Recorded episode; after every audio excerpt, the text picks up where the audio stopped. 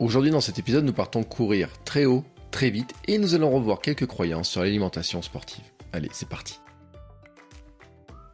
Bonjour à toutes et à tous et bienvenue dans ce nouvel épisode du podcast Sport et Nutrition. Je suis Bertrand Soulier, créateur du podcast Running Km 42 et j'ai créé ce nouveau podcast avec Happy Runs, apiculteurs passionnés pour la course à pied et amateurs de longue distance. Dans ce podcast, nous nous intéressons principalement à ce point si important et si complexe, la nutrition et la plus naturelle possible. Et nous avons décidé de partir à la rencontre d'athlètes, de sportifs, d'aventuriers, d'entraîneurs, de spécialistes de l'alimentation sportive. Aujourd'hui, notre invité est Vanessa Morales. Je ne sais pas où sera Vanessa quand vous écouterez cet épisode, mais vous pouvez vous dire qu'elle grimpe quelque part, très haut et probablement très vite. Tout en portant les couleurs de la Ligue contre la sclérose en plaques. Avec Vanessa, nous allons parler de son parcours, de ses ascensions et de ses défis qui vont l'amener jusqu'à 8000 mètres cette année, le Manaslu, 8156 mètres, dont nous avions parlé avec Steven Le Yarrick dans un épisode précédent. Et nous avons aussi beaucoup parlé du Kilimanjaro, point culminant de l'Afrique avec ses 5895 mètres. Un sommet vraiment particulier pour elle. Cet été, elle va accompagner un athlète atteint de la sclérose en plaques qui va le gravir avec un exosquelette. Et le Kilimanjaro, c'est aussi pour la tentative de record du monde pour le grimper et le descendre en moins de 10 heures et laisser une trace dans sa discipline. Un record qui ne s'est pas passé vraiment comme prévu et qui s'est transformé en une incroyable histoire humaine avec son guide Ronald et Vanessa va nous raconter tout ça. Et bien entendu, ben, pour faire tous ces exploits, Vanessa a besoin de carburant. Et vous allez être probablement très surpris, car Vanessa a particulièrement travaillé sur cet aspect et son alimentation ne ressemble pas vraiment à celle que l'on pense, hein. c'est pas celle que l'on voit dans les euh, livres d'endurance ou qui figure dans l'imaginaire, vous savez, les fameuses pasta parties et compagnie. Vous allez découvrir le surprenant petit déjeuner, par exemple, qu'elle a ingurgité avant de grimper le Kilimanjaro, ainsi que son ravitaillement à mi-course. Elle nous parle justement de l'entraînement qui lui permet de faire ça, de ses stratégies aussi hein, sur certains sommets, et c'est un sujet que nous creuserons beaucoup plus dans un futur épisode avec justement la personne qui l'accompagne dans cette démarche. Voilà, maintenant que les présentations sont faites, accrochez-vous, respirez un grand coup, on part grimper avec Vanessa Morales. Allez, c'est parti. Bonjour Vanessa. Bonjour. Comment vas-tu? Euh, Plutôt bien. Je suis dans mes montagnes, il y a le soleil, euh, voilà, tout va bien. Alors, tes petites montagnes, elles sont où? Parce qu'à l'accent, on peut s'en douter, mais elles sont où tes montagnes? Elles sont à Font-Romeu, dans les Pyrénées-Orientales. ah, mais ça me change. Alors d'habitude, j'ai toujours des Bretons, j'ai été un peu parti dans l'Est, etc. Je crois que c'est l'une des premières fois que je pars comme ça dans les Pyrénées. Ah ben bienvenue alors. Bon, j'ai envie de dire que c'est un terrain propice par rapport au type d'aventure que tu, euh, pour lesquelles tu t'entraînes et que tu réalises. Oui, c'est vrai que là, j'ai la chance d'être entouré de montagnes. Alors, on va pas très très haut, hein, puisqu'on va jusqu'à 3000 mètres d'altitude euh, ou légèrement plus, mais euh, voilà, il y a, du dénivelé assez rapidement et c'est ce que je recherche. Alors, tu dis pour toi, c'est pas très très haut. Alors, pour beaucoup de gens, c'est déjà très haut. 3000 mètres. Mais pour toi, tu vas nous dire pourquoi tu dis que c'est pas très haut.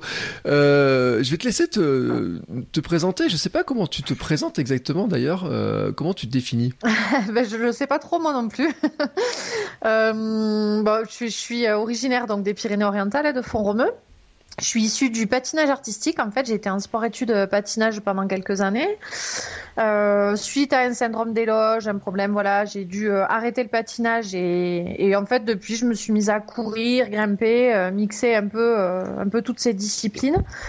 Alors, à côté de ça, je suis infirmière. Et là, je, je m'oriente sur les pathologies liées à l'altitude, puisque mes projets visent la haute altitude de plus en plus. Euh, et puis voilà, après, bah, je suis une passionnée. Je pense que dans le milieu sportif, je, suis une indisciplinée. J'aime bien dire ça. Euh, voilà, parce que je, suis ni traileuse, ni euh, alpiniste, ni grimpeuse. Je fais tout. Et avec tout ce que j'arrive à mixer, ben, je me régale et ça me correspond. quoi. Oui, mais c'est vrai que c'est difficile de te positionner parce que quand on regarde un petit peu bah, les sommets, les choses que tu fais, le défi que tu tentes, euh, mm. finalement, oui, on ne sait pas trop dans quoi te, classer comme catégorie. Hors catégorie. Alors, on va le dire quand même, on va donner un petit peu. Euh, moi, j'ai regardé ton. J'étais sur ta page Facebook tout à l'heure.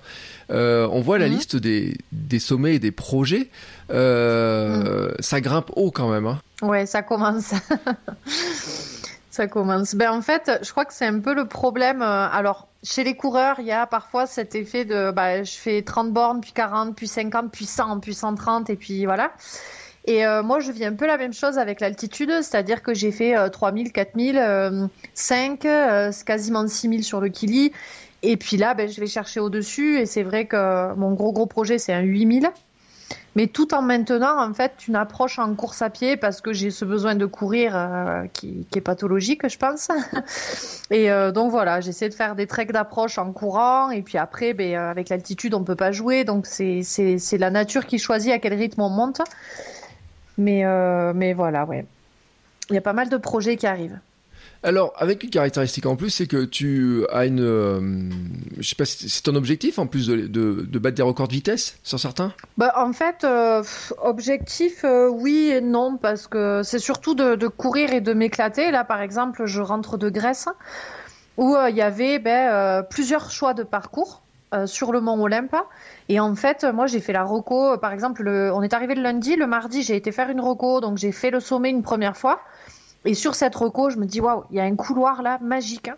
Euh, hyper engagé, hyper vertical, euh, enneigé, tout ce qu'il faut pas. Mais ce couloir, il m'a, il m'a donné envie d'y aller. Et donc j'ai redessiné un petit peu le tracé en me disant, ben on va rallonger un peu, mais par contre on va prendre ce couloir est.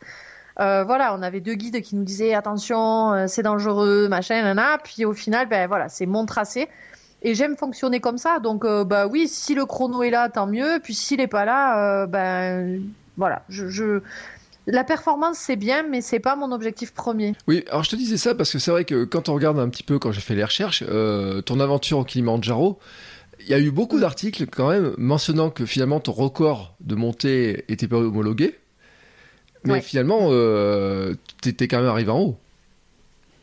Ah oui, en haut et en bas dans une journée, quoi, hein, puisqu'on l'a fait vraiment. Euh, bah, au final, sur le global, sur le chrono global de Ronald, euh, qui lui ne stoppait pas sa montre, on le fait en 12 heures.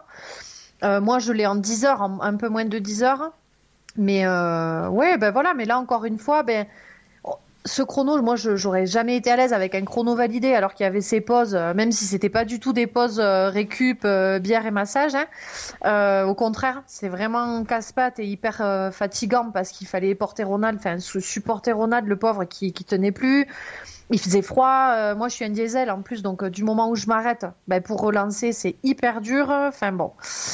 Donc euh, oui, ben là, voilà, la perf elle est pas là, mais l'histoire elle est, elle super belle. Euh, c'est une nouvelle amitié avec Ronald euh, où on a vécu un moment ben, de flip, hein, parce que pendant un moment, moi je me suis dit bon ben on va rester là tous les deux. puis voilà, ça finit bien et, je, pense que je retiendrai davantage cette histoire là qu'un simple chrono entre guillemets. Oui, alors on va rappeler quand même euh, qui est Ronald, parce que ceux qui ont pas lu les articles, ils se demandent qui ah c'est ce Ronald. ouais, Ronald, c'est euh, le guide euh, qui m'accompagnait en fait sur l'ascension rapide du Kili. Et il a fait un malaise à 5300 mètres. Et on a vraiment frôlé la catastrophe parce que, évidemment, encore une fois, j'avais décidé un tracé un peu plus compliqué que les autres. Donc, j'ai été chercher la Western Bridge, qui est la voie la plus technique du Kili. Sauf qu'une fois qu'on est engagé sur cette voie, ben, euh, les secours peuvent plus redescendre à nous, les hélicos montent pas. Enfin bon, donc on était deux face à cette montagne pour se sortir de, la cata. D'accord, euh, sacrée aventure et c'est vrai. Puis après j'ai vu une photo, alors tu l'as dit, qui se finit bien, qui est une, euh, tu t'en parles sur ta page Facebook, je mettrai le lien où, bah, finalement sa famille était super heureuse aussi bah, que tu l'aies ramené. Ouais, ben, c'est vrai que, en fait, moi, j'avais pas la notion de, tout ce qui se passait quand on est dans l'urgence comme ça. Euh, ben, on se sort d'une galère et après moi j'étais passée à autre chose. Et en fait quand on est redescendu déjà sur la montagne, l'info elle avait fait le tour du Kili, donc tout le monde était au courant qu'il y avait un guide en galère sur la Western Bridge. Malheureusement, ben, la plupart des gens qui ont été en galère sur cette voie, ils sont plus là pour le raconter. Donc pour eux, ben, je redescendais toute seule quoi. Et quand mm. je croisais en fait les, gens de la montagne et les amis de Ronald euh, et tout, bah, ils pensaient que Ronald n'était plus là. Et moi, je leur disais, vous inquiétez pas, il est fatigué, mais il arrive, il était derrière, quoi. Hein, et, donc là, c'est vrai qu'il y avait une émotion très très forte. Et euh, à l'arrivée, en fait, au village, j'ai été accueillie après dans la famille de Ronald. Et euh, pareil, ces gens-là m'ont remercié parce que parce qu'ils le pensaient mort. Enfin, ils pensaient pas qu'il s'en sortirait. Et ouais, c'est là où j'ai pris peut-être conscience que, que c'était chaud, quoi. Mm. Euh, bien sûr, quand on. Alors, moi, j'ai vu une vidéo euh, où on voit ton entraînement. C'était un reportage sur France 3. On te voit sur une espèce de machine de torture ou je sais pas quoi là. C'est quoi cette machine là? Ouais, c'est vraiment une machine de torture.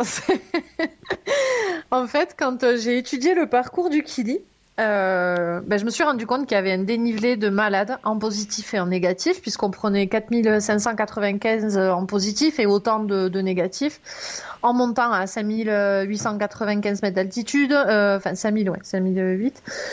Donc, euh, donc en fait, ben, mon entraîneur m'a dit l'altitude, tu vas bosser en hypoxie et puis de toute façon, tu seras obligé de t'adapter. Par contre, au niveau musculaire, il va falloir développer une puissance et une endurance musculaire que tu n'as pas actuellement. Donc en fait, j'ai dû ben, voilà, faire énormément de renfort sur ce genre de machine, m'entraîner en intérieur, chose que je déteste. Et... Mais ouais, ça a été une prépa assez, assez particulière pour le Kili. Ouais, alors je mettrai bien sûr le lien vers le reportage de France 3 parce qu'on te voit sur une espèce de machine où en plus t'as l'air un peu plus couché qu'autre chose, donc c'est vraiment pour développer la puissance dans les jambes. Ouais, ouais. C'est vraiment ça, ouais. Et après, derrière, c'est quoi? Tu vas dans une salle où euh, on, te, euh, par rapport à l'altitude ou c'est quoi? C'est les formes d'altitude qu'on te simule? Ouais, voilà, c'est ça, c'est de l'hypoxie. Donc en fait, on rentre dans une, une pièce euh, fermée, hermétique, où on diminue l'arrivée d'oxygène. Et donc, ben, ça nous met un petit peu dans les conditions de la haute altitude, en sachant qu'il n'y a pas la pression atmosphérique. Donc, on est en inconfort, mais on gagne pas ni en globules rouges, ou c'est pas comme l'entraînement en altitude. En fait, c'est plus s'entraîner dans une zone d'inconfort, et, et, du coup, quand on sort de là, on se sent mieux. Mais ouais, ça, c'est super intéressant. Et d'ailleurs, là, je reprends la même prépa, enfin, alors, un peu différente, mais au crêpes à fond romeux avec des nuits en hypoxie. Euh, on intègre un peu plus d'hypoxie là pour le 8000 qui arrive en septembre. Quoi. Et, dit comme ça, en fait, on a l'impression que c'est ton métier, que tu fais que ça, mais tu l'as dit, tu es infirmière à côté, tu as un métier. Ouais. Alors là, je, suis infirmière à mi-temps. Euh, petit à petit, je décroche un peu parce que effectivement, il y a beaucoup beaucoup de projets qui arrivent et euh, voilà. Mais le côté infirmier, c'est moi. Donc euh, je veux pas le lâcher complètement et euh, c'est pour ça que j'ai envie de me former davantage sur les pathologies liées à l'altitude parce que euh, ben parce qu'en plus là encore une fois je rentre du Népal, j'y étais il y a, y, a, pas si longtemps que ça et en redescendant du camp de base de l'Everest, ben, on a trouvé un Sherpa inconscient, enfin voilà qu'il a fallu secourir et tout ça et je me dis ben j'ai la chance d'avoir ce diplôme et il me suivra partout. Donc je tiens à cette casquette infirmière, c'est important. Euh, tu vas, euh, alors toujours sur ta page Facebook, on voit un petit peu les projets que tu as, mais il y a quelque chose dont on n'a pas encore parlé, c'est que tu cours euh, pour, t'as une cause pour laquelle tu cours en fait. Ouais, depuis plusieurs années là, je représente la Ligue française contre la sclérose en plaques.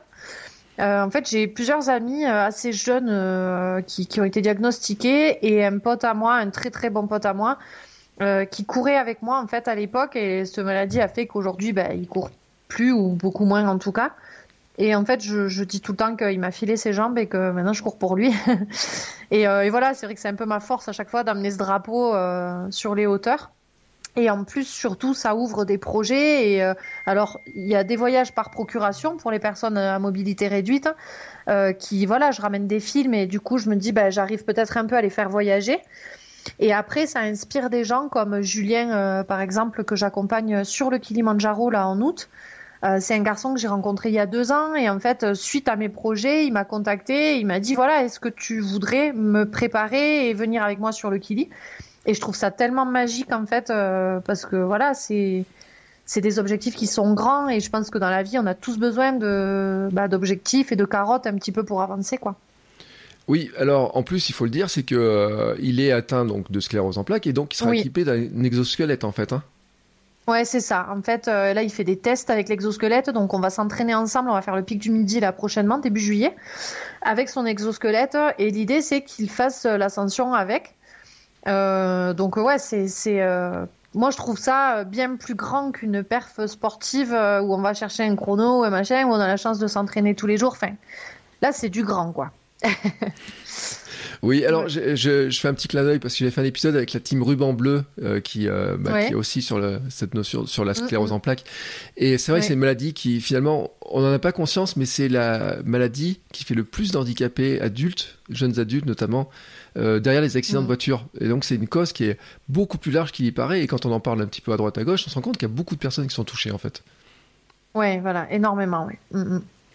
Euh, ce genre de, défi là, moi je me dis, mais comment tu prépares ça? Alors, déjà, comment tu as l'idée? Enfin, tu vois, le, par exemple, le Mont Olympe. Comment tu as eu l'idée d'aller faire le Mont Olympe?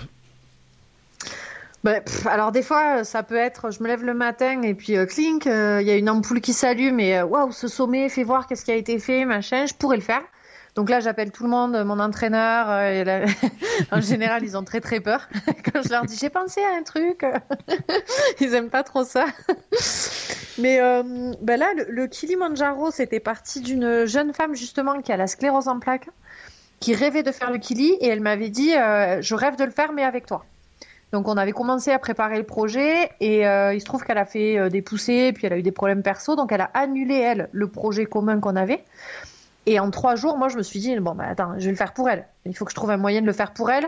Elle, avec ses capacités physiques, on l'aurait fait en 10-12 jours. Ben moi je regarde, hop, je vois ce qui a été fait, je me dis bah je me le fais dans la journée. Voilà. Donc ça c'est au boum une idée. Euh, moi je dis souvent une idée, une action, boum, un projet, je, voilà. Et, et Olympe, c'est quand je suis rentrée du Kili, il y a un journaliste grec qui m'a dit Est-ce que je peux faire un article sur toi? J'ai trouvé ton aventure euh, grandiose, machin. Donc on échange sur ça et puis euh, je lui dis vous avez quoi comme sommet? C'est quoi le sommet le plus haut machin? Puis je, dis, je regarde, hop, le Mythicas, Mont Olympe.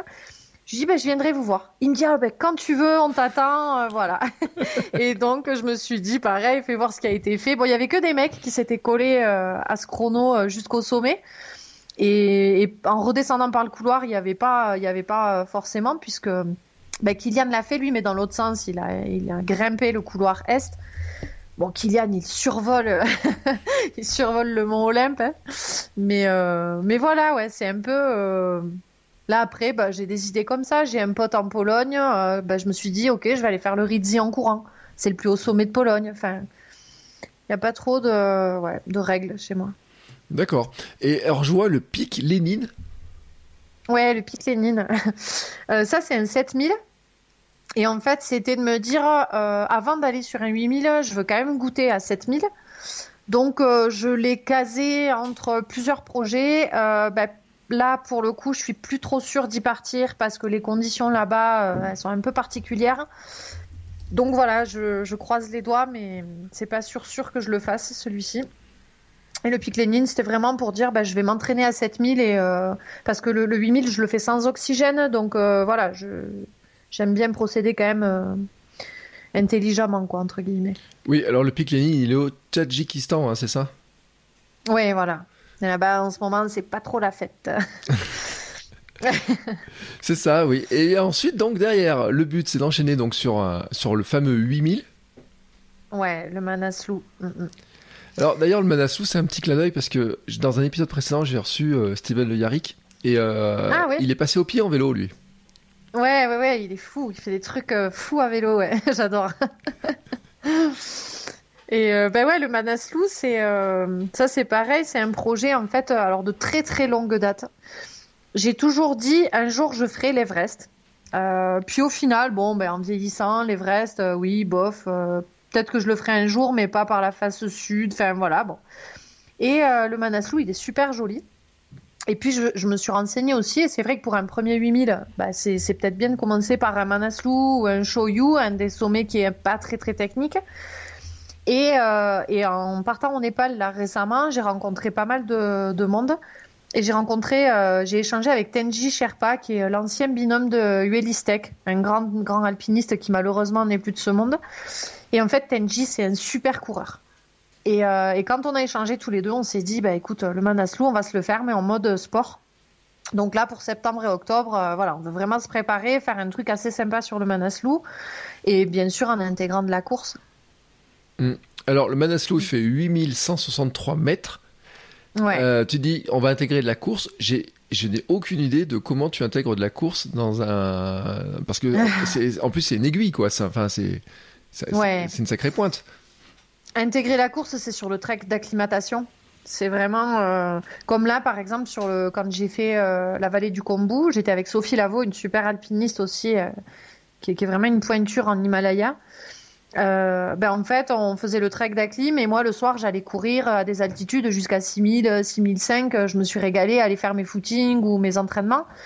Et là, c'est vraiment bah, l'idée de dire euh, le trek, on va essayer de le faire euh, selon les, enfin, les, réactions physiologiques, hein, évidemment, parce que passer 5000, ça commence vraiment à changer, donc on s'adapte.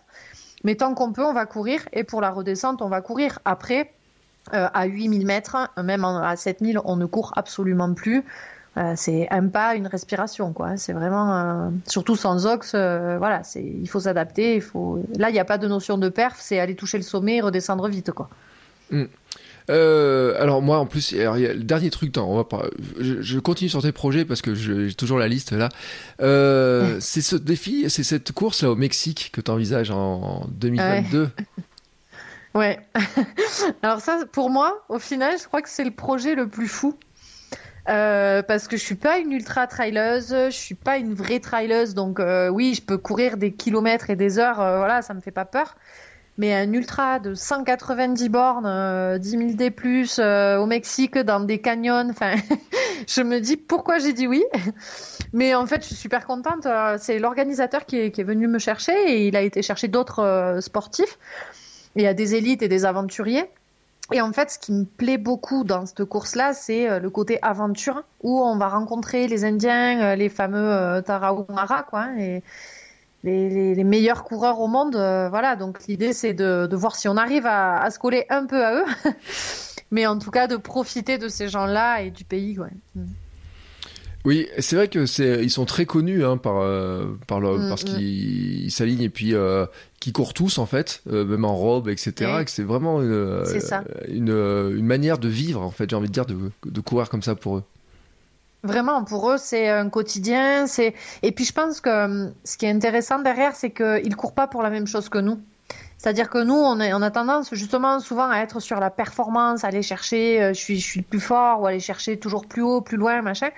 Eux, euh, ils courent pour des raisons qui leur sont vitales. C'est pour manger, c'est pour euh, faire vivre leur famille. Enfin, et, je pense que ces valeurs-là, elles sont super importantes, quoi. Nous, on part avec les dernières chaussures de course parce que sinon, on a une petite ampoule ou euh, il n'y a pas assez de renvoi ou machin. Eux, ils sont en sandales. Euh, enfin, je pense que c'est une leçon de vie et, euh, et moi, j'adore ce genre de choses parce que ça, ça nous remet tout le temps un peu à notre place et je pense que c'est important.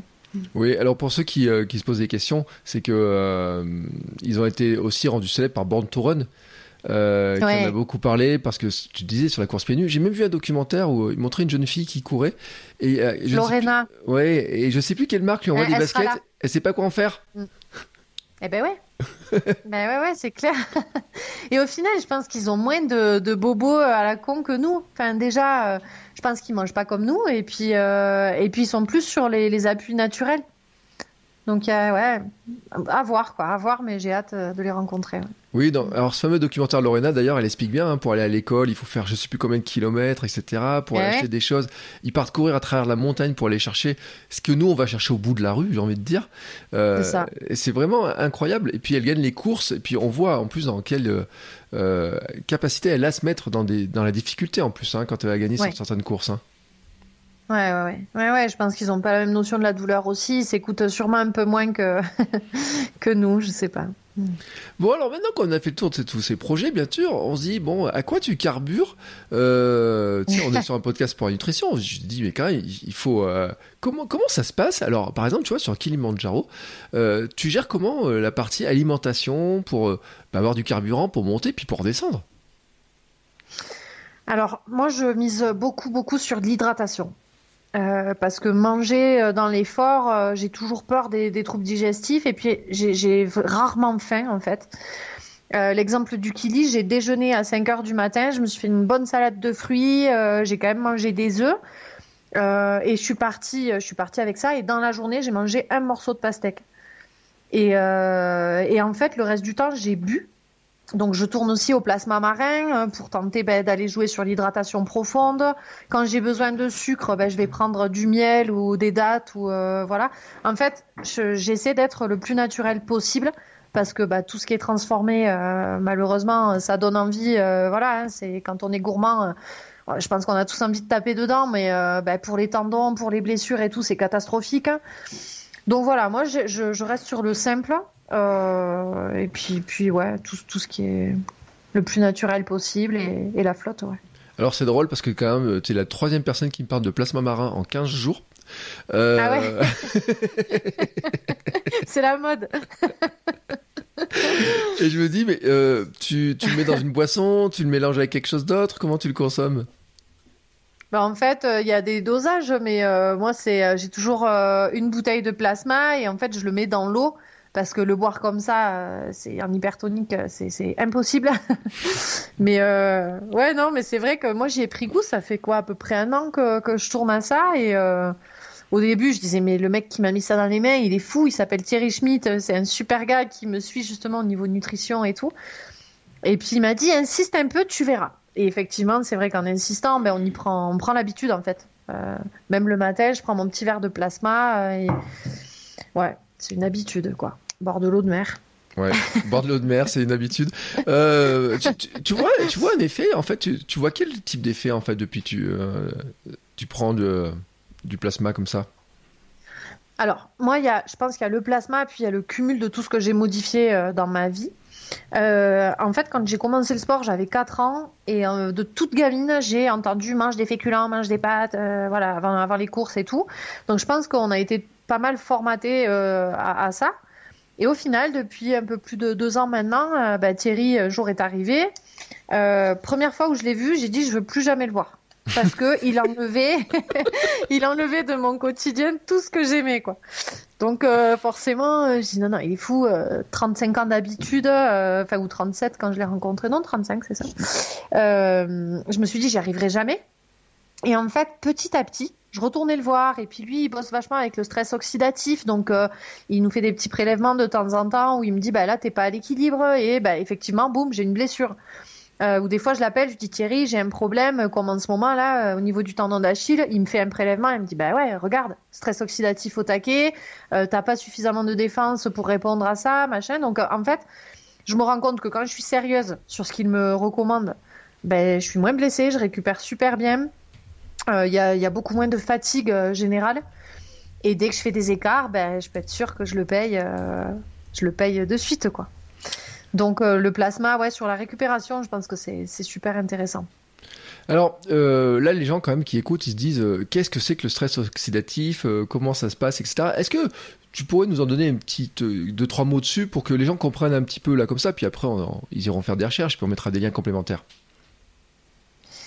Ben, en fait, euh, quand on fait du sport euh, tous les jours, euh, on impose, on impose quelque chose de, de, pas naturel entre guillemets. Enfin, le, corps, il a, il a rien demandé, il a pas envie de, de subir ce que nous on lui demande.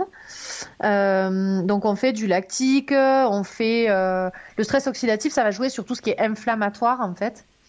Euh, et en fait, pour, pour être à l'équilibre, eh ben, il faut qu'on ait, euh, alors je sais pas trop comment l'expliquer avec des mots simples. Euh, plus on va être acide, par exemple, on va avoir un pH acide et tout, et plus on va, voilà, on va jouer sur les inflammations, maintenir en fait une inflammation. Moi, je sais que au tout début, quand j'ai rencontré Thierry, j'étais une blessure. Donc, je savais plus où j'avais mal tellement j'avais mal partout. Mm. Euh, et c'est vrai que, ben, en fait, c'est euh, plus on, va bouffer du sucre, par exemple, plus on va stocker les radicaux libres, enfin les trucs, euh, voilà, hyper toxiques. donc l'idée, c'est de, bah, de, maintenir un, équilibre global et l'équilibre à la base, c'est la flotte, hein, puisqu'on est constitué quand même de, de plus de 90% d'eau. Donc voilà, on, s'hydrate mal. Souvent, on va prendre de l'eau en bouteille en pensant qu'elle est bonne, mais elle est hyper calcaire ou, enfin, il y, y a tout qui est important, quoi. Alors, tu dis que quand tu l'as rencontré la première fois, tu avais plus envie de le voir parce qu'il t'enlevait plein de trucs que tu aimais bien. C'est quoi les trucs qui t'a fait supprimer? Bah, Tout ce qui est transformé déjà. Hmm. Donc, euh, bah, le paquet de gâteaux qui faisait plaisir, on l'oublie. Euh, si on veut un gâteau, on se le fait avec des dates, euh, de l'avocat, du miel, du citron, enfin voilà. Bah, les féculents aussi. Donc, euh, bah, le, pain, par exemple, il m'a dit, OK, t'es une mangeuse de pain. Si de temps en temps, t'as envie de te faire plaisir, tu vas acheter un pain noir ou euh, on évite les farines blanches trop sucrées, euh, voilà. et après l'eau, il m'a fait filtrer l'eau. Et c'est vrai que ça aussi, ça joue pas mal sur, sur tout, quoi. Sur la fonction rénale, par exemple. Et puis, et puis, je reviens sur les blessures, hein, parce que vraiment, moi, c'est c'est depuis que, que je considère tout ça que je suis moins blessée, quoi. Donc, ouais, les, les sucres blancs, les après, je suis passée aux fruits, aux légumes euh, crus. Il me fait manger cru parce que ben, le légume cru, il est hyper hydraté. Et euh, nous, quand on le fait cuire, ben, on lui enlève toute la flotte. Donc, il n'y a, plus trop l'intérêt. On ne bénéficie pas de tout ce que le légume m'a proposé. Enfin, ouais, il y a plein de nouvelles habitudes à prendre. Et, une fois qu'on y est, ben on se rend compte que c'est chouette, quoi. Mm. Et on apprécie davantage les écarts. Oui, j'allais dire oui, parce qu'il te reste quand même quelques écarts. Ouais, bah il le sait, euh, Thierry, sur ça. Et puis en plus, il est, il est pour, quoi. Voilà, il y a pas. Faut pas devenir fou. Moi, je pense que c'est un plaisir de manger. hein. Pour moi, perso, euh, voilà, je suis très gourmande. Donc, euh, ben, après, c'est comme tout. Si on veut aller à l'objectif sans se faire mal, et ben, faut se donner les moyens d'y arriver. Voilà, c'est quelques contraintes, mais au final, ça paye c'est Mm. intéressant. Bon, et alors, euh, en plus d'être l'une des personnes qui me parle de plasma, tu es l'une autre des personnes qui me dégomme les féculents euh, comme ça. Euh, la mythique pasta party des euh, d'avant marathon, Ouais. d'avant ultra, etc. C'est un truc qui qui, qui qui qui sert à rien en fait. Ben, en fait, on va stocker euh, du sucre. euh, oui, alors, ça, ça sert à, à tous nous regrouper, à s'éclater, à manger des pâtes, voilà. Mais après, euh, après, au niveau physiologique, euh, ça reste du sucre. Donc, euh, le sucre, qu'est-ce qu'il fait? Ben, il va venir caraméliser nos cellules et, créer de l'inflammation. Et voilà. C'est- dur à, l'intégrer. Moi, Euh, comme je te disais, je mange des pâtes depuis l'âge de 4 ans. Et là, d'un coup, on me dit, mais Vané, stop, t'arrêtes les pâtes, quoi. Mais ouais. Après, le sucre, c'est pareil. Prendre un sucre rapide, ben, on va le cramer dans les minutes sur l'effort.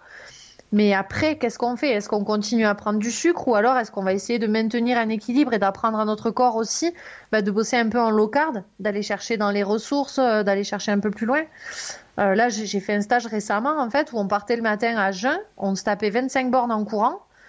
Euh, et puis après, on allait se faire une grosse salade de fruits. Enfin, alors oui, ça peut paraître un peu euh, drastique, mais au final, moi, je me suis rendu compte que j'avais un gros coup de mou vers le 18e kilomètre euh, ou 20e, et puis après, euh, poum, je repartais et j'en aurais fait 20-25 de plus, quoi. Je pense que c'est vraiment des habitudes et que, ben encore une fois, moi, ça, me ramène un peu au raramuri. Euh, parce que parce que je me dis eux bah ils vont je pense pas qu'ils aient des barres de céréales plein les poches quand ils courent et et, donc ils sont ils sont habitués ouais à aller chercher dans leurs propres ressources et, et ça fonctionne quoi. Oui, alors tu vois, je- moi dans ma tête, j'ai encore ce truc là qui est resté, une petite case qui est restée ouverte sur ton alimentation du Kilimanjaro. Donc tu m'as dit, Hmm. t'as mangé avant de partir à 5h du matin une salade de fruits? Ouais, une grosse grosse salade de fruits avec des, des œufs, euh, c'était vraiment un bon petit déj. Ouais, et, euh, et après euh, à 4000, j'ai euh, il y avait l'équipe donc qui m'attendait et là on m'a tendu un énorme morceau de pastèque et, et ça a été le meilleur de toute ma vie. Mais mais ce morceau de pastèque, c'est vraiment la seule chose que j'ai eu envie de croquer et de mâcher. D'ailleurs, Ronald sur tout le, le parcours, euh, arrêtait pas de me dire tu manges pas, faut que tu manges, faut que tu manges. Il me mettait des barres de céréales dans les mains, mais j'avais pas envie de manger. Mm. Et, et lui, au final, il a trop mangé. Et à 5003, il nous a pas fait un mal aigu. Il a fait une ischémie digestive. Euh, sauf que l'ischémie digestive euh, à 5000, bah, c'est la merde. parce, que, pour reperfuser l'intestin, euh, c'est hyper compliqué. et, en plus, bah, quand on est à haute altitude, bah, le, en fait, le corps humain est bien fait. hein, et le sang va privilégier les organes nobles pour aller oxygéner bah, cœur, poumon, cerveau. Et quand on demande à à un intestin de bosser, alors que la priorité elle est pas là, bah lui il essaie de bosser et boum ça fait une ischémie et, et on peut en mourir quoi, on meurt d'une ischémie. Oui. Donc euh, au final je me suis dit ouais j'ai peut-être euh, moins mangé que lui et peut-être que j'ai eu des coups de mou c'est sûr, mais au moins mon intestin était tranquille. Oui, alors l'ischémie, euh, pour en dire un mot, c'est ce que les coureurs du dimanche, quotidien, etc., connaissent aussi à la fin des sorties, hein, quand euh, Ouais. l'intestin se remet en route et que tout d'un coup, ça, on a besoin d'une envie pressante d'aller aux toilettes, quoi. Ouais voilà, c'est un peu le, le descriptif. ouais. Après en fait euh, ouais c'est c'est ça peut être super dangereux, ça fait des nécroses et là c'est plus bon quoi. Ouais. Non, parce qu'en en fait, un jour, j'ai discuté, j'ai dit, il faudrait qu'on fasse un sujet vraiment spécifique sur cette partie-là, parce que euh, ça pose plein de problèmes, finalement, les problèmes digestifs. Ah oui. Sur les courses, euh, c'est une des plus grosses causes d'abandon, parce qu'on pense aux blessures, aux chutes, à plein de choses, mais en fait, il y a énormément de gens qui euh, abandonnent à cause, justement, de maux de ventre, de Le trouble digestif ouais. troubles digestifs, d'hydratation aussi, de, de choses comme ça. Ouais. Euh, Est-ce que tu as vécu d'ailleurs des moments comme ça sur euh, tes différentes euh, aventures où tu t'es t'as- tu t'es rendu compte, tu as fait des grosses erreurs d'alimentation, des trucs t'avançaient plus, t'étais pas bien à cause de, de cette partie alimentation? Mais en fait, ça m'est arrivé une fois, mais c'était sur du vélo de route. Euh, donc je partais sur un gros truc, faire une 200 bornes avec des potes hyper affûtés. Et je m'étais dit, bah, c'était il y a quelques années, je vais tester ces petits gels. alors je vais pas citer de marque, mais voilà. Et là, mais catastrophe quoi. Une envie de dégueuler, et puis même les jambes coupées quoi. J'ai eu vraiment le, gros gros blanc, voilà. Donc oui, ça m'est arrivé et ça m'est arrivé d'ailleurs une deuxième fois sur une course où j'avais pas eu le temps de déjeuner. Mais juste avant la course, donc j'arrive à la bourre, euh, j'épingle mon dossard en travers, euh, enfin voilà. Et je me dis, euh, bon, ben, je vais prendre quelque chose avant de courir. Et là, je gobe deux pâtes de fruits. Je pars à fond, donc départ de la course dans, dans les minutes qui suivent. Je pars à fond et au troisième kilomètre, en fait, j'ai fait un chaos. parce que j'ai fait une hyperglycémie. Donc là, ben, le mmh. pancréas, il dit, oh là là, elle est folle, elle, elle nous envoie trop de sucre. Donc il envoie de l'insuline, il m'a foutu en hypo. Et ça, c'est quelque chose qui arrive aussi régulièrement. Les, gens qui se sucrent à fond, à fond, ben, le corps, il dit, il y en a trop, il y en a trop, je sais pas quoi en faire, j'ai pas besoin de tout ça. Donc, euh, s'il peut stocker, tant mieux, mais s'il peut pas, ben, c'est l'insuline qui, euh, voilà. Et des hippos, il y en a beaucoup, beaucoup, beaucoup. Oui, c'est fou parce qu'en fait, on a, on a plein de mauvais réflexes. On se dit, oui, avant d'aller courir, il faudrait que je prenne un peu plus de sucre, il faut que je prenne des mm. féculents, il faut que je me charge en alimentation. Et là, tu es juste en train de nous dire, bon, je me fais. Euh, bon, ta grosse salade, elle devait être très grosse, tes œufs, euh, je sais pas combien t'en avais pris d'œufs, mais. Euh, Moi, j'en prends deux, deux ou trois le matin, ça dépend, mais. Ouais, c'est même pas énorme par rapport au, finalement à l'aventure de 12 heures qui te reste derrière. Ouais. Après, j'ai beaucoup d'eau. Et ça, je, voilà. Et j'ai toujours, toujours une poignée de dates euh, dans une poche. J'ai toujours un petit peu de miel ou des choses qui vont m'apporter de l'énergie à un moment donné si j'en ai besoin. Mais euh, là, sur le Mont Olympe, par exemple, j'ai couru avec euh, Aurelio Valentino, qui est un superbe athlète, un ultra-trailer monstrueux. Et en fait, lui, il ses habitudes de manger régulièrement. Et, et il m'a proposé de, de, temps en temps voilà, de grignoter et tout. C'est vrai que bah, j'ai eu des gros coups de mou. En plus, on avait 35 degrés, il faisait super chaud et tout. Mais au bout d'un moment, j'ai dit Aurélio, stop, j'ai envie de vomir. Je j'ai pas cette habitude de, de voilà de m'alimenter comme ça, euh, alors que lui là et que ça fonctionne très bien. Mais bon. Après, on est tous différents aussi. Hein. Pas, je pense qu'il n'y a pas vraiment de, de, vérité, mais en tout cas, la vérité sur les, les, aliments transformés, elle est, elle est indéniable et elle est prouvée euh, au niveau médical. Et... Donc ouais, faut l'accepter. Et tant qu'on y est, est-ce qu'il t'a fait arrêter les laitages, les yaourts, le fromage, toutes ces choses comme ça aussi? Bah, Évidemment. Alors, évidemment, mais par contre, euh, il, voilà, il sait aussi que j'en ai besoin. Pour moi, le fromage, c'est la vie. le fromage de chèvre, voilà, tout ce qui est un peu plus facile à digérer. Après, ça va être de temps en temps. Les yaourts, par exemple, je suis une grosse, grosse mangeuse de yaourts bah, il m'a appris à faire mon lait d'amande, des graines de chia. Je prépare tout ça que je mets au frigo une nuit. Le matin, j'ai mes super yaourts. Je mets des fruits, je mets du chocolat dedans, je mets ce que je veux.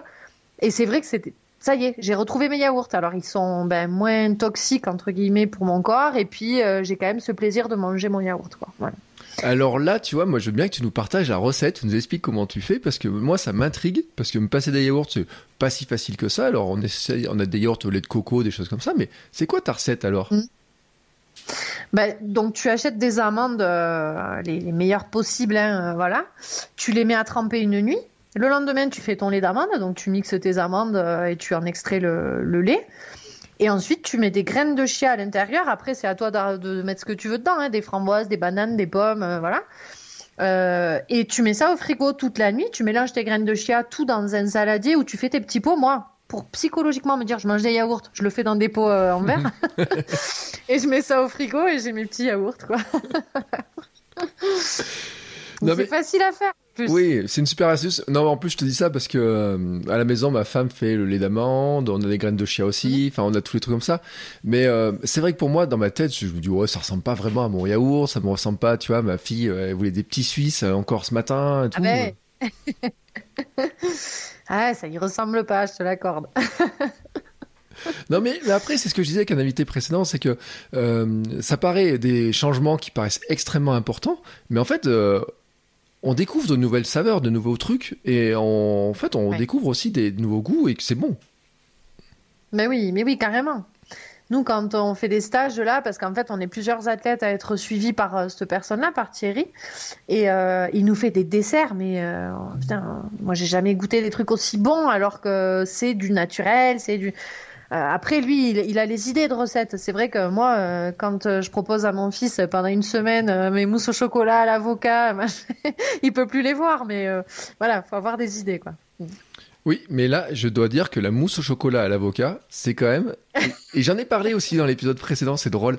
Euh, sur les, histoires de texture, parce que nous aussi, on a testé ça. Ou l'autre jour, j'ai fait un gâteau à la comment s'appelle à la patate douce, un gâteau au chocolat à la patate douce, un fondant qui était super bon. Bon, bien sûr, on n'a pas trop idée comme ça, euh, mais c'est vrai qu'on découvre de nouvelles choses. Il y a tout un univers à, découvrir et qui en plus, bah, comme tu le dis, ça aide aussi par rapport à la prévention des blessures, par rapport à la performance même, j'ai envie de dire, parce que euh, ça donne aussi un bon carburant. Bah, c'est de la bonne énergie, hein, tout simplement. Hmm. Euh, alors, ça, c'était sur la partie. Euh, donc, Olympe, tu nous as dit. sur le Kilimanjaro, d'accord. Mais alors, maintenant, tu vois, pour viser 7000 et 8000, euh, est-ce que tu as des stratégies? Est-ce que tu es obligé d'utiliser des stratégies qui sont un petit peu différentes Ou, comment tu vois les choses pour l'instant? Alors, tu n'es pas encore allé, donc. Euh... Ouais.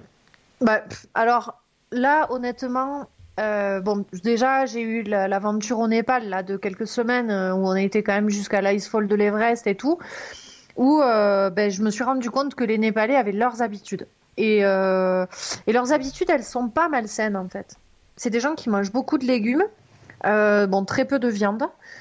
Par contre, ils mangent beaucoup de riz. Donc le mm. riz blanc, ben, pas bon. Mais, euh, mais bon, voilà, là-bas, oui, j'en ai mangé parce que c'est du dalbat euh, tous les jours. on n'a pas trop le choix, il y, en a, partout.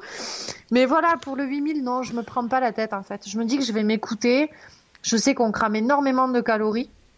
Donc c'est dans la prépa du 8000 où oui, je vais être super sérieuse pour pas arriver blessée là-bas. Mais, euh, mais sur la montagne, euh, bah, s'il y a du dalbat matin, midi et soir, je mangerai du dalbat matin, matin midi et soir. Quoi, voilà. Ouais, c'est ce que me disait Steven aussi. Hein. Il disait, lui, au bout d'un moment, mm. euh, et ça le rendait même malade, hein, comme on le voit dans son documentaire, où il y a des jours où il le digère pas du tout, il est sensible de ça, etc. Ouais, ouais, ouais. ouais, ouais après, moi, pour le moment, ben, ça s'est bien passé. j'ai bien digéré le dalbat. par contre, c'est les épices quand il, parce que moi je leur avais dit, euh, j'ai vraiment du mal avec les épices. Et donc là, c'était bon, bah ça c'est l'assiette pour Vanessa. Je me dis, vous vous êtes trompé, j'avais les larmes aux yeux et tout. Non, non, ça c'est pas épicé. Et les autres, ils pleuraient deux fois plus que moi. Donc je me dis, oh là là. donc ça faut s'y faire aussi. J'ai envie de me dire, euh, te demander, est-ce que tu as une préparation euh, alimentaire Tu sais, alors, bon, t'as dit, il faut tester les choses. Toi, tu t'es découvert, donc euh, par le biais de l'expérience et de l'entraînement, tu sais ce qui va bien, ce qui va pas bien pour toi. Mais est-ce que tu as, avant une telle aventure, dans les semaines qui précèdent, une alimentation particulière pour, je sais pas, du, je sais pas si on peut faire du stock, si on peut préparer l'organisme d'une telle ou telle manière, ou, ou tu changes rien? Non, honnêtement, je, je me prends pas la tête avec ça. Après, euh, alors il y a plusieurs avis quand on va sur des, des 8000 comme ça.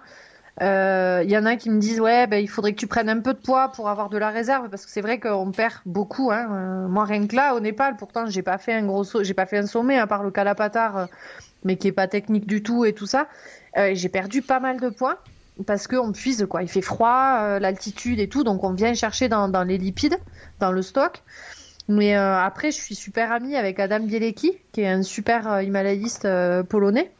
Et lui, il me dit, mais non, c'est des conneries. Enfin, voilà, oui, tu vas perdre du poids, mais va pas prendre 20 kilos pour les subir. Après, il faut les monter, quoi. Mm. Donc, il y, a plusieurs avis. Moi, je me dis que jusqu'à présent, j'ai 38 ans maintenant. La montagne, bah, j'en fais tous les jours. Alors, des 8000, je suis novice, hein, je, je, découvre le truc. Mais je me dis, c'est toujours passé au feeling. Donc, je pense qu'il faut pas changer. Voilà, je je veux pas prendre le risque de m'imposer quelque chose. Je vais vraiment faire au ressenti et puis voilà quoi. Euh, le, je t'en regarder le calapatar là, ça fait quoi? Oh, c'est un petit, il est pas haut en fait, hein 5550. ouais. ouais, c'est ça. Mais il est, en fait, il est pas du tout technique et d'ailleurs, je l'ai fait en courant, en redescendant, j'ai trotté pour monter. Vraiment, il est, Il est en face de l'Everest, par contre. Ça offre une vue euh, magique sur, euh, sur le glacier de l'Everest et sur le sommet de l'Everest. Non, mais tu sais, je suis en train de penser aux Bretons, parce que j'ai des invités bretons qui disaient, bah, nous, quand on trouve une petite pente pour monter, ou alors dans les Landes, les Landais, ah qui sont à plat euh, constamment. Et toi, tu dis, ouais, c'est un petit sommet, il fait 5000, 5550 sur 20. Tu vois, vu, vu d'en bas, ça paraît quand même extrêmement élevé. Ouais, ouais, ouais j'ai plus trop la notion, je crois. Même, tu vois, je vois les gens qui vont se partir sur, qui mettent, qui font des sommets des Alpes à 2300, dire, ah, j'arrive plus à respirer, etc. Et c'est là, toi, tu dis, oui, mais moi, j'arrive à courir jusqu'à combien tu cours, tu m'as dit, en altitude? Ben là, jusqu'à 6000, ça se passe bien. Euh, je sous... Alors évidemment, le rythme, il est, il est vraiment en dessous. Et puis, je m'accorde des pauses que je m'accorde pas à 2000, par exemple. Mais euh, ouais, jusqu'à 6000, j'arrive à trotter. Et, tu trottes à quelle vitesse, en fait? Bah, je sais pas, honnêtement. Euh, bah, sur le Kilimanjaro, par exemple, alors il y, a le film là en ce moment qui tourne sur un festival de trail, sur le Nature Trail Film Festival. Et j'ai été à Paris là, la semaine dernière, puis j'ai revu le film et tout, et je me rends compte qu'à un moment donné, on est sur, au sommet, donc à 6000 quasiment. Et en fait, je cours, mais à balle, et je suis super bien et tout. Et il y a Ronald derrière, qui, je l'entends, qui dit slow down. Mais vraiment, il insiste sur le ralenti, ralenti. Et euh, je sais pas. Je sais pas à combien je cours, mais en tout cas, je sens pas ce handicap vraiment de me dire waouh, j'ai du mal à marcher, quoi. Mm. Donc, euh, on verra à 8000, mais à 8000, ce sera pas la même quand même. je pense pas courir. oui, puis après, il y a aussi le, bah, la, la déclivité, je sais pas, je sais pas comment dire, l'inclinaison de la pente aussi qui, qui conditionne aussi beaucoup les choses. Oui, oui. Et puis là, l'altitude, euh, de toute façon, passer. Euh, alors, je sais pas au-dessus de 6005 comment ça se passe, hein, mais euh, je pense qu'on se calme assez rapidement, quoi. Euh, le euh, les comment s'appelle? Les tes projets là comme ça. Donc on a vu un petit peu vers quoi tu veux aller déjà est-ce que tu as des, des, choses? Tu disais tout à l'heure l'Everest ça me tente plus tant que ça enfin je sais pas trop mm. t'as as des sommets quand même comme ça dans un coin de ta tête tu dis ouais celui-là quand même même si tu te dessines un peu au feeling sur des choses il y a des, des, choses quand même qui qui tentent plus que d'autres? Oui carrément. Euh, là, par exemple, pour Népal, il y a la Mada Blanc. La Mada Blanc, euh, c'est un 7000, hein, c'est pas un 8000, mais euh, c'est un sommet qui est tellement beau et en plus, pour moi, il a toute une histoire puisque hum, j'ai un très bon ami d'enfance qui était mon premier amoureux qui malheureusement voilà, s'est tué en montagne et c'était son projet. Donc moi là j'ai eu la chance de le voir ce sommet pendant plusieurs jours et je me suis dit waouh mais celui-là il faut que j'aille le voir. Et la deuxième raison c'est que Amada Blanc c'est le collier de la mer donc de la maman. Ama, c'est maman. Et moi, j'ai perdu ma maman il y a 12 ans. Et donc là, je me dis, bah, ce serait vraiment d'aller chercher un hommage pour les deux personnes euh, importantes. Et après, l'Everest, euh, ben, en fait, le côté sud, là, l'Icefall est assez impressionnant. Il est très casse-gueule et il y a beaucoup, beaucoup d'accidents. Mais en même temps, il est super beau, il donne envie. Là, je l'ai vu. Euh, et je me dis, putain, quand même, ouais, ça donne envie. mais après, j'ai beaucoup discuté avec Sophie Lavaux et Sophie, elle m'a dit, Côté nord, il est pas mal l'Everest parce qu'il est moins technique, mais tu es plus engagé euh, au niveau physiologique parce qu'on est plus longtemps euh, au-dessus de 8000 mètres. Donc, ben, l'Everest maintenant, à nouveau, il, vient un petit peu par là et me dire peut-être qu'un jour, euh, voilà. Mm. Mais après, oui, il y a des sommets que j'ai déjà en tête et que je vais aller chercher, ça c'est sûr. Est-ce que tu as fait la petite montagne qui s'appelle le Mont Blanc, tu sais, là? Ouais. Ah, il est joli le Mont Blanc. mais, mais voilà, le Mont Blanc, par exemple, c'est alors en altitude, ça va, mais euh, c'est une montagne, mine de rien, qui, est, qui demande un minimum de, de, pieds montagnards ou d'habitude et tout ça. Donc euh, oui, je l'ai fait, ouais, le Mont Blanc. oui, tu l'as fait, c'est ce que... Oui, oui, oui. bon, je te demande pas si tu viens en Auvergne, mes petites montagnes à moi. On monte à 1800 quand même, hein. attention, faut pas rigoler. Ouais, hein, hein ah oui, tu vois, on monte à 1800 et puis si des fois tu peux venir en plein été et il fera un temps euh, vraiment de la neige et tout, tu vois, même en plein été. Donc euh, je peux trouver des conditions un peu difficiles si tu veux, tu vois. Euh... Je peux prendre les skis, ouais.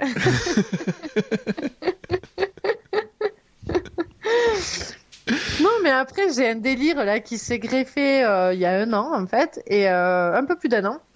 Et j'ai envie de faire un tour d'Europe et de faire les points culminants de chaque pays d'Europe. Mm. Donc ça se fait, hein, c'est pas nouveau, c'est pas voilà, mais en courant tant que possible.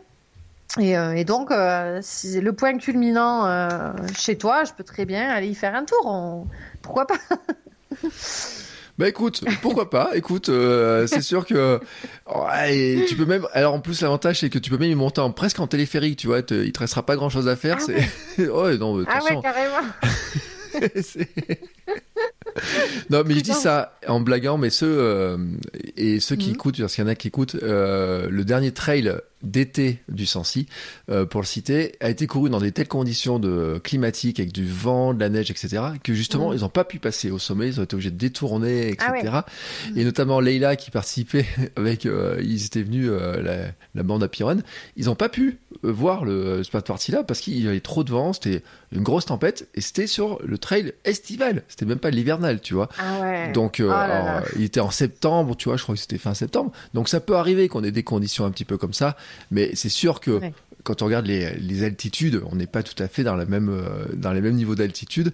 Toi qui cours à 6000, c'est sûr que les montées à 1800, bon, ça, ça- tu devrais pouvoir courir jusqu'au sommet. À moins qu'il y ait tempête. Hein. Non, non. euh. Mais après, alors oui, j'aime la haute altitude et tout ça, mais c'est vrai que parfois, euh, je me fais peur sur des, des sommets bien plus bas, qui sont beaucoup plus techniques. euh, voilà, donc euh, l'altitude, en, gros, ça veut pas dire grand-chose. Alors euh, oui, euh, bien sûr, au niveau physiologique, ça demande une exposition qui est, monstrueuse, hein, mais, euh, mais bon.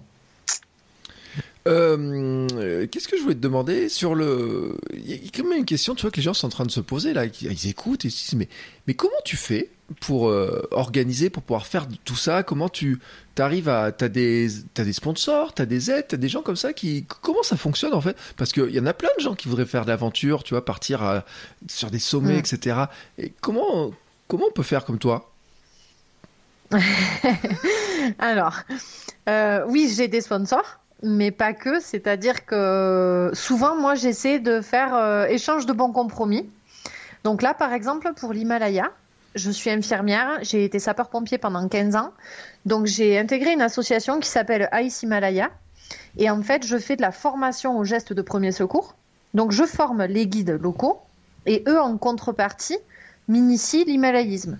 Mm. Et donc en fait, euh, dans tout ça, ben, on s'y retrouve tous. Euh, au niveau financier, euh, au niveau ben, expérience personnelle et tout ça. Donc euh, voilà, c'est vrai que j'aime fonctionner comme ça. Et puis je raconte des histoires. Et ce qui m'aide, euh, enfin je raconte des histoires. En fait, c'est ma vie qui est mise en image et j'ai beaucoup de chance avec ça parce qu'il y a quelqu'un un jour qui s'est intéressé euh, à mon image, Patrick Foch, qui m'a dit non mais attends, tu fais des trucs de débile, il faut le filmer et je vais en faire des films. Et en fait, ces films-là, plus ça va et plus euh, ça prend de l'ampleur et, et ça m'aide évidemment pour les projets qui arrivent derrière. Mais après, euh, souvent, ça me coûte euh, aussi de ma poche, mais je le sais. Et puis après tout, je me dis, ben ma grande, euh, c'est ton délire à toi, donc euh, voilà, je c'est pas tout gratos, mais euh, mais je le veux bien, quoi. Mm. Et tout à l'heure, tu parlais de ton fils qui faisait un peu la tête avec la mousse au chocolat ou à l'avocat pendant toute la semaine. Il en pense quoi, ton fils, quand il doit partir sur des sommets comme ça? Ben en fait, euh, Mathéo, il est aussi fou que moi. Il commence à courir mieux que moi, donc ça, ça m'énerve. Euh, mais il aime bien, il aime bien me suivre en fait. Sur le Kilimandjaro, il était là, il devait faire l'ascension, mais il s'est blessé une semaine avant, donc euh, il est resté au village avec moi. Euh, après, par exemple, bah, sur le Manaslu, là, sur mon 8000, il va probablement venir jusqu'au camp de base. Donc pas, pas plus haut, parce qu'après, quand même, c'est hyper exposé, dangereux, et là, c'est maman qui veut pas. Mais voilà, il, il est aventurier aussi, et du coup, c'est vraiment un moteur pour moi. Ouais, Ouais, c'est cool. Donc tu peux imaginer aller faire des sommets avec lui et tout. C'est une. euh, ouais carrément. Oh, c'est un bonheur. Eh ben écoute, euh, je te remercie beaucoup pour euh, cette discussion qui était euh, super sympa. J'ai appris des trucs et puis vraiment on a.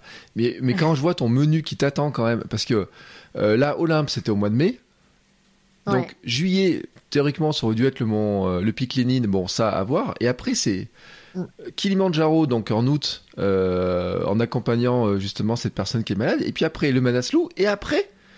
euh, ah non après t'as une petite pause. l'ultra, ouais. Ouais après t'as une petite pause. Bah, après, ça va être de la prépa, prépa spécifique pour, pour les Raramuri, ouais. Et demain, là, je pars sur l'Aneto, donc le plus haut sommet des Pyrénées, euh, pendant trois jours. J'accompagne une association aussi, et donc euh, on va se faire l'Aneto. Voilà.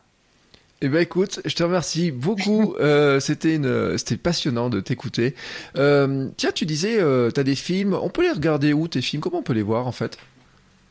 Alors, en ce moment, mais du coup, euh, je ne sais pas si ce sera toujours d'actualité quand le podcast euh, sera diffusé, mais euh, on tourne pas mal sur le Nature Trail Film Festival, donc il y a 19 dates en France. Et après, il y a France TV qui avait acheté l'histoire du Kilimanjaro, qui a fait une web série, donc ça s'appelle Record à cœur, et on peut le trouver sur, sur Internet. Mm. Et après les autres films, euh, puisque du coup il y en a eu quelques-uns, puisque j'ai couru en Finlande et tout ça, donc euh, c'est sur euh, Vimeo, sur, chez Patrick Foch. Voilà, là y a, on peut visualiser pas mal de films qu'on a fait sur, sur mes runs bizarres. Et donc toi, si on veut te suivre, alors tu as une page Facebook, ça, sur lequel tu, bah, tu, tu racontes un petit peu tout ça. Oui, et j'ai un site internet aussi maintenant. Euh, il faut juste que je regarde l'adresse. Alors moi j'ai vanessamorales.fr. Est-ce que je suis bon? Ouais, voilà. Ouais, bah, ça doit être ça. Voilà, il est, tout nouveau, donc on y travaille, mais euh, comme ça, ça permettra de suivre un peu toutes les aventures pour les, gourmands et friands d'aventures. Ouais. Alors, je peux pas te laisser partir quand même, parce que j'ai failli oublier la question, mais on a un petit peu parlé déjà d'alimentation. Est-ce que tu as un petit péché mignon, tu sais, un petit truc euh, comme ça dans tes aventures, un, euh, je sais pas, un truc comme ça qui te fait plaisir sur le terme bah, en alimentation ou en boisson, tu vois, un truc qui, enfin voilà, un petit petit péché mignon. Moi, je suis très très très très chocolat, mais alors c'est une drogue quoi. Chocolat noir, hein, évidemment, donc. Euh, là, c'est pareil, je suis briefée. Thierry a tenté de me faire manger les... le cacao, là, tu sais, les, espèces de, de graines. Les faits, ouais. Et là, j'ai non. Là, j'ai dit, c'est le seul truc que, que tu n'arriveras jamais à me faire manger. Donc, euh, ouais, j'ai quand même un petit péché mignon, c'est le chocolat. Ouais. C'est une catastrophe. J'imagine que par contre, euh, il y a un pourcentage minimum, il t'impose, il dit euh, attention. Bah ouais. Ouais. C'est combien? Ouais, ça va jusqu'à 80, allez, ça va. 80. 80, t'as pas droit de... ah, t'as même pas droit au 70. Oh là là, dis donc. Ouais, c'est trop sucré 70. Il m'a dit, attends, sucre. Non, non, non, quoi. Et encore, c'est pas tous les jours, c'est le petit plaisir, euh, voilà. Mais ouais, j'ai dire un truc, c'est que ces fameuses fèves là, moi aussi je croyais, la première fois que j'en ai acheté, je pensais que j'arriverais jamais à manger. Et en fait, j'ai fini par m'y habituer un jour. Alors, j'en ai pas racheté trop ah depuis, mais à bout d'un moment, tu sais, tu commences à me prendre un petit peu goût de temps en temps, etc. Mais je suis d'accord avec toi. C'est sûr que quand on aime le chocolat, ça, ça remplace pas le chocolat. Et là, je crois que rien ne remplace le chocolat. Et ça, c'est voilà. Moi, c'est mon avis personnel. Ah, t'es d'accord avec moi? Je valide. je valide, ouais. c'est clair. Et ben voilà, et ben on va finir sur ce mot de la fin. Nous validons que rien ne remplace le chocolat. Euh, je sais pas d'ailleurs si t'arrives à en amener sur tes sommets ou si tu ton petit carré t'attend quand tu redescends. C'est compliqué. Ouais. C'est ouais. En général, c'est euh, la récompense quoi. On dit allez, si tu cours bien, t'auras droit à deux carrés de chocolat. Ouais. c'est la carotte. Eh ben écoute, euh, je te souhaite des belles belles aventures. Euh, J'imagine qu'il y a un gros entraînement pour arriver à bah, préparer tout ça. Hein. Euh, je mettrai tous les liens vers les vidéos parce que le truc de série de France 3 dont tu as parlé, justement, je l'ai mis dans mes liens. Tu sais, je voulais partager. C'est là que j'avais vu aussi les fameuses petites machines, etc. Ça fait partie des, des, des, des séries qu'il y a dessus. Euh, donc je mettrai tous les liens pour qu'on puisse te découvrir et puis peut te suivre et puis t'envoyer des encouragements et puis regarder comment tout ça se passe. En tout cas, je te souhaite bah, des belles aventures. Merci beaucoup euh, pour le temps passé, pour tous les conseils, etc. Euh, voilà, il faut essayer. Hein. Il y a des trucs qui vont peut-être un petit peu surprenants, hein, comme le plasma marin, etc. Ça fait partie des, des, petites mm, choses mm. à découvrir. Tiens, une autre invité m'a parlé du jus de cornichon. Il t'a pas fait essayer ça? Ah non. Ah, j'ai pas eu droit au jus de cornichon. je vais lui en parler. Je vais dire, c'est quoi ce bordel? Comment moi j'ai pas de jus de cornichon? Alors je te le dis, c'est Cécile Bertin qui va parler du jus de cornichon, euh, qui avait découvert ça avec des coureurs américains et euh, disait ben voilà ils ont leur petit truc, mais euh, qui serait pas mal, tu vois, comme euh, comme petite astuce, ah, notamment par rapport à l'hydratation et aux sels minéraux dont tu as besoin. Voilà, tu vois c'est. Ok. du chocolat, on passe au cornichon, quoi, mais pas de problème. C'est aussi ça l'aventure, hein, l'aventure culinaire. En tout cas, voilà, sur ce, sur ces belles paroles. Mais on va boucler maintenant l'épisode. Merci encore Vanessa pour le temps passé avec nous, pour tous les conseils, pour ton sourire. C'était un régal de discuter de tous ces sujets avec toi. Et puis nous, on se retrouve bah, très très très très très bientôt pour un nouvel épisode avec un nouvel aventurier, un nouveau sportif, pour parler de cette thématique autour de la nutrition et du sport et euh, du plaisir de d'aller gambader, d'aller bouger avec une bonne alimentation. Merci Vanessa. Avec plaisir. À bientôt. Voilà, c'est fini. Mais si vous êtes encore ici, c'est que vous avez adoré cet épisode. Alors aidez-nous à faire connaître ce podcast en le partageant par exemple sur Instagram, at podcast sport et nutrition, et en laissant votre avis et une note 5 étoiles sur Apple Podcast. Ça nous aidera beaucoup, beaucoup, beaucoup à faire connaître le podcast. Merci beaucoup et à bientôt pour le prochain épisode.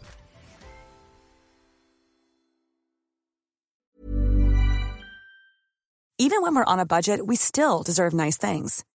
Quince is a place to scoop up stunning high-end goods for 50 to 80% less than similar brands. They have buttery soft cashmere sweaters starting at $50, luxurious Italian leather bags, and so much more. Plus, Quince only works with factories that use safe, ethical, and responsible manufacturing. Get the high-end goods you'll love without the high price tag with Quince. Go to quince.com slash style for free shipping and 365-day returns.